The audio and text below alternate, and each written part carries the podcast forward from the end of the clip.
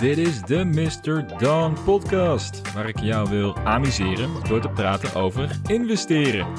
Mijn naam is Jasper en leuk dat je luistert naar deze aflevering. Vandaag gaan we iets nieuws proberen. Ik zou graag vaker weer een aandeel willen uitlichten in deze podcast. En dat gaat gebeuren in de podcast premium afleveringen, waar we in 20 minuten of langer een aandeel van top tot teen gaan bespreken. Maar het lijkt mij ook interessant om een snelle blik te kunnen werpen op aandelen die mijn interesse hebben getrokken. Dus in deze aflevering gaan we kijken of dat haalbaar is in dit nieuwe korte format. Dus stuur mij vooral achteraf je feedback via een reactie op de site of via social media. Want deze eerste snelle analyse gaat over het bedrijf die aan een missie is begonnen om iedereen ter wereld aan een telefoonverbinding te helpen via een reguliere mobiele telefoon, ongeacht waar je bent. En dat bedrijf heet AST Space Mobile. En dat is volgens mij direct een van de meest asymmetrische kansen die de beurs momenteel te bieden heeft. Maar voordat ik je hier meer over ga vertellen, volgt uiteraard een vaste disclaimer dat deze podcast alleen bedoeld is voor entertainmentdoeleinden. Ik ben geen financieel adviseur, dus doe altijd je eigen onderzoek. Als je op de meest afgelegen plekken ten aarde bent, of je bent in bepaalde regio's zoals in Afrika, Azië en Zuid-Amerika, dan is de kans groot dat je geen dekking meer hebt met je mobiele telefoon. Hiervoor heb je een satelliettelefoon nodig die een zwakkere frequentie kan opvangen dan de standaard mobiele telefoons. Maar goed, een standaard mobiele telefoon heb je wel in je broekzak zitten. Ja, en een satelliettelefoon waarschijnlijk niet. Dus dat is wel een probleem in veel gevallen. En daar heeft AST Space Mobile dus een oplossing voor gevonden. Want ze zijn namelijk de allereerste satelliet aan het bouwen die wereldwijd dekking geeft op een standaard mobiele telefoon tot zelfs in de meest afgelegen gebieden.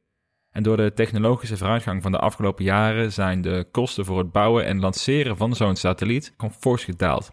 Dus een satelliet van AST Space Mobile is ongeveer 10 keer zo groot als een traditionele satelliet voor uh, telefonische netwerken, waardoor er een sterkere frequentie verstuurd kan worden, die door alle mobiele telefoons opgevangen kunnen worden, zonder dat je daarvoor een speciaal toestel nodig hebt of bepaalde apps of wat dan ook. Ik zal in deze podcast niet in de technische achtergrond gaan, want dat is niet per se relevant voor mijn argument waarom ik AST Space Mobile een van de meest asymmetrische kansen op de beurs vind. Het is namelijk een vrij eenvoudige situatie.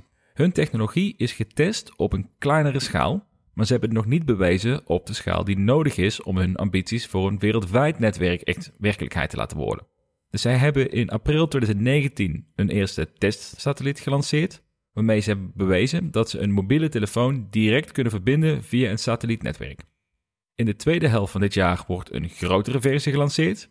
En als die testen slagen, verwachten ze in 2024 een netwerk te hebben van 168 satellieten, waarmee ze dus wereldwijde dekking hebben bereikt.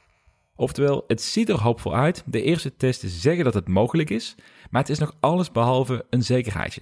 En dit is natuurlijk ook geen eenvoudige technologie. Ja, maar dat ze op de goede weg zitten, blijkt ook uit de bedrijven die zich al hebben verbonden aan de toekomst van AST Space Mobile. De interesse is namelijk enorm en concreet. Ze hebben reeds contracten gesloten met grote telecombedrijven zoals Rakuten, AT&T en Vodafone, en die graag gebruik willen maken van hun technologie om hun eigen netwerk mee te versterken. Er liggen zelfs al getekende contracten met deze partijen, die ook allemaal mede-investeerders zijn in dit bedrijf, naast onder meer bedrijven zoals een Samsung en American Tower. En deze contracten zijn met een enorme brute marge voor AST Space Mobile. Het is namelijk een 50-50 revenue split.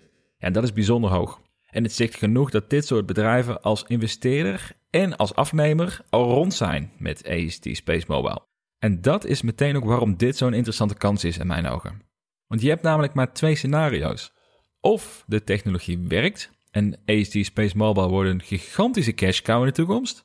Of de technologie werkt niet en een bedrijf is maximaal hun intellectueel eigendom waard, wat misschien een koers van een paar dollar zou betekenen.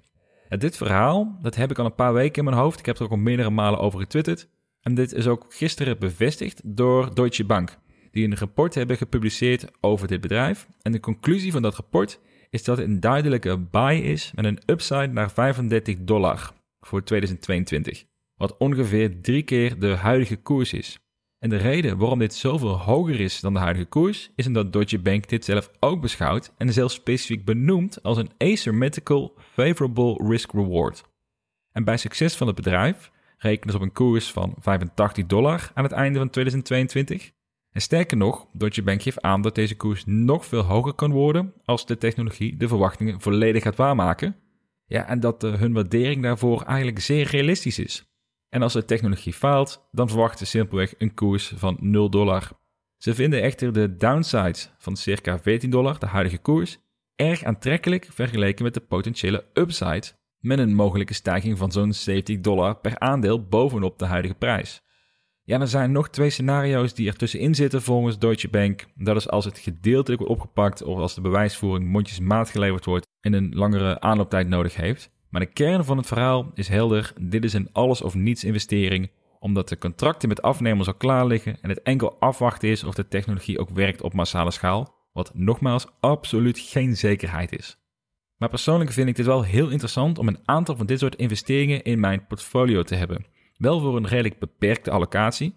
En niet te gek maken, want we zijn niet aan het gokken. Maar stel voor dat je in 10 van dit soort bedrijven investeert, waarvan er 9 uiteindelijk zo goed als failliet zullen gaan, maar één daarvan 20 keer of meer in de koers stijgt.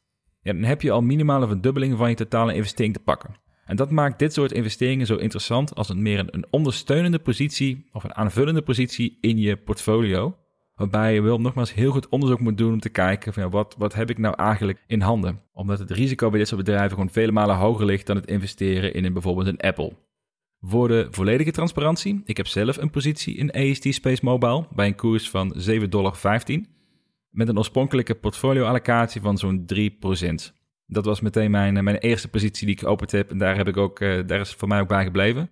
Maar inmiddels is deze investering gestegen met 85%. Dus mijn positie is wel iets prominenter geworden. En bij de meeste aandelen zou ik dan denken van wacht even totdat de koers verder zakt. Maar in dit geval, omdat het een alles of niets aandeel is, maakt het eigenlijk niet zoveel uit of je het aandeel koopt op 8 dollar of op 16 dollar. En dit wordt een bedrijf die honderden miljarden dollars waard wordt, of een bedrijf die waardeloos wordt. Dus zelfs al zou de koers vanaf nu verdubbelen, dan nog steeds is het een interessante, maar wel een meer speculatievere investering in mijn ogen. Ik zal binnenkort op de site van Mr. Dawn een uitgebreidere analyse plaatsen over AST Space Mobile, waarbij er veel dieper wordt ingegaan op de business case, de risico's en de technologie. Maar voor nu hoop ik je vooral in een korte aflevering geïnspireerd te hebben om zelf een blik te gaan werpen op dit bedrijf. Ik denk dat het je tijd waard is. Lees zeker ook het rapport van de Deutsche Bank. Ik zal dit linken in het artikel op de site.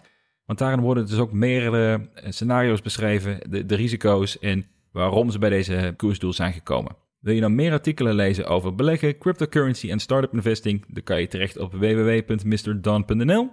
Voor nu, bedankt voor het luisteren en graag tot de volgende aflevering.